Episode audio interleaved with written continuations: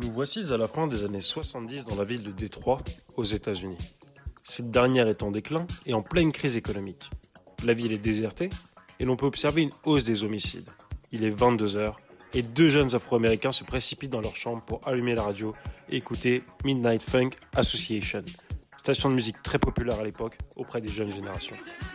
Cette station diffusait du funk, de la soul, mais aussi de la musique électronique provenant d'Europe, notamment les célèbres Kraftwerk et Giorgio Moroder. Ces différents grooves et rythmes n'échappèrent point à l'oreille de nos deux jeunes afro-américains, Joanna Kings, Richard Davis, qui par la suite décideront d'expérimenter et d'apporter du renouveau dans le genre funk disco. Au même moment, à quelques kilomètres de là, à Chicago, ville au contexte similaire à celui de Détroit, un jeune DJ du nom de Frankie Knuckles est disque jockey au Warehouse Club. Il ambiance la jeunesse en diffusant des disques de disco, funk, soul et salsa.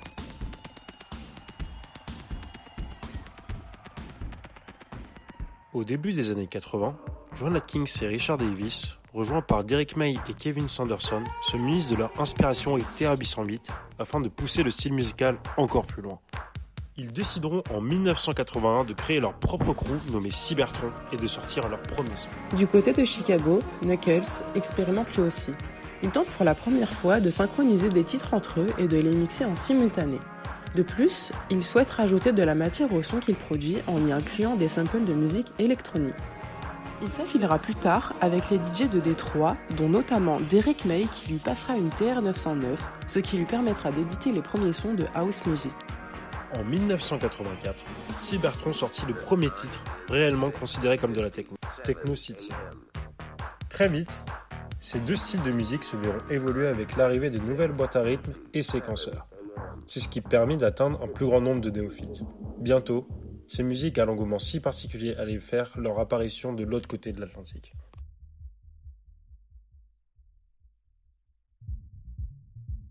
Nous sommes cette fois-ci au Royaume-Uni à la fin des années 80. L'Angleterre est très faible économiquement. Le pays est en récession et la première ministre de l'époque, Margaret Thatcher, envisage une réforme économique pour relancer le pays. Cette réforme consistait à convertir des emplois du secteur primaire et secondaire en tertiaire. Mais cette situation engendra la fermeture d'usines et provoqua de nombreuses manifestations. À cette époque, un dérivé de la house, l'acid house, fait son apparition petit à petit dans certains clubs britanniques. Cependant, la tendance était plutôt punk rock et rock, et les gens étaient très réticents envers cette new wave de Summer Love Acid House. L'acid house était très souvent exclu et marginalisé dans les clubs. De plus, le gouvernement imposait la fermeture des clubs à 2h du matin et les prix d'accès à celles-ci étaient exorbitants, frustrant les artistes et le public venus découvrir ce nouveau genre musical. Cette succession d'éléments donna aux partisans de ce mouvement l'idée de se délocaliser des clubs et de se réfugier dans les usines et entrepôts abandonnés suite à la récession.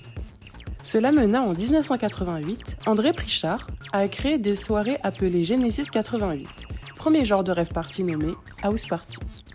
Ces rêves firent beaucoup de bruit et amenèrent de plus en plus de personnes, au même moment que la MDMA, ce qui fit peur au gouvernement et força la fermeture de ce genre de soirée au début des années 90.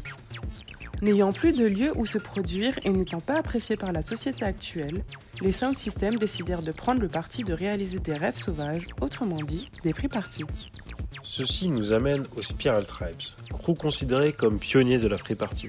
Leur but était d'être en opposition avec le système et le gouvernement en montrant qu'ils n'avaient pas besoin d'eux pour vivre et être heureux. Extra à l'appui.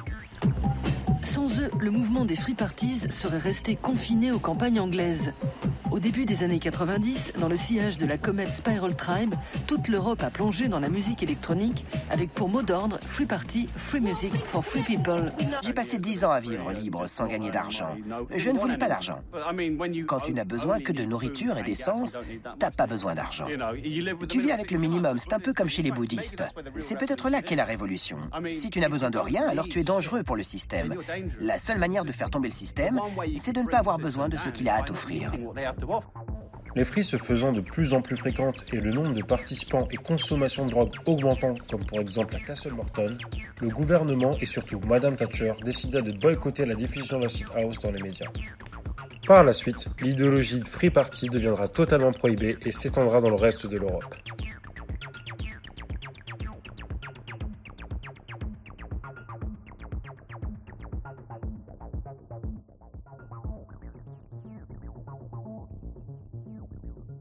Revenons plutôt dans le temps, au milieu des années 80. Nous sommes cette fois-ci en Allemagne. Le pays est divisé en deux parties, l'Allemagne de l'Ouest, la RFA, et l'Allemagne de l'Est, la RDA. Le côté ouest est plutôt porté sur le libéralisme, la diversité et l'ouverture sur le monde, tandis que le côté est était un régime communiste dictatorial opposé à la culture occidentale. Au niveau musical, la techno en ce temps-là n'était qu'un terme générique pour désigner l'ensemble des musiques électroniques. Les genres les plus écoutés à ce moment étaient le disco, le funk et le rock. Mais à la fin des années 80, vous l'avez deviné, nous arrive tout droit de Détroit les premiers sons de techno. La techno provenant d'Amérique influence littéralement le marché musical allemand, ce qui donna naissance à de nombreux clubs en Allemagne de l'Ouest, notamment à Francfort, Düsseldorf et Berlin. Pour ne pas les citer, voici quelques clubs considérés comme des véritables temples de la techno. Le Tribe House, le Dorian Gray et l'UFO Club. La techno, une fois bien implantée dans le décor allemand, se verra avec le temps de plus en plus politisée. Cette musique ne sera plus seulement une forme de divertissement, mais un véritable symbole politique. Le 1er juillet 1989, 150 jeunes ouest-berlinois défilent dans les rues de la ville en criant Fried, Fraude, Kuchen, autrement dit paix, joie et crème, accompagnés de chars diffusant de la techno. Cet événement fut réalisé dans l'objectif d'engendrer la chute du mur et cela s'appelait la Love Parade. Le 9 novembre 1989, le mur de Berlin tombe, symbole d'une libérance tant physique que spirituelle. Les Est-Berlinois découvrent la culture occidentale. Bien plus que ça, ils découvrent la culture clubbing et techno. Ne connaissant que le rock et le disco auparavant, ils se sentent absorbés par cette énergie, cette liberté et cette paix qui émanent de ce mouvement. Très rapidement, ils seront imprégnés de cette musique et commenceront à produire eux-mêmes des soirées dans des usines et entrepôts abandonnés après la chute du mur. On peut mentionner dans cette catégorie les soirées technosiques qui furent les premières rêves parties en Allemagne de l'Est. La techno et le début des années 90 étaient de pair. Ces deux choses réunies symbolisent l'union de l'Allemagne géographiquement et culturellement. En conclusion, la techno est un genre musical né de la crise et d'un besoin de s'exprimer. Il a dans les années 80 à 2000 grandement contribué à l'émancipation des esprits et abolition des mœurs, notamment en Europe. L'évolution de ce genre musical résulte de soucis politiques, économiques et sociaux.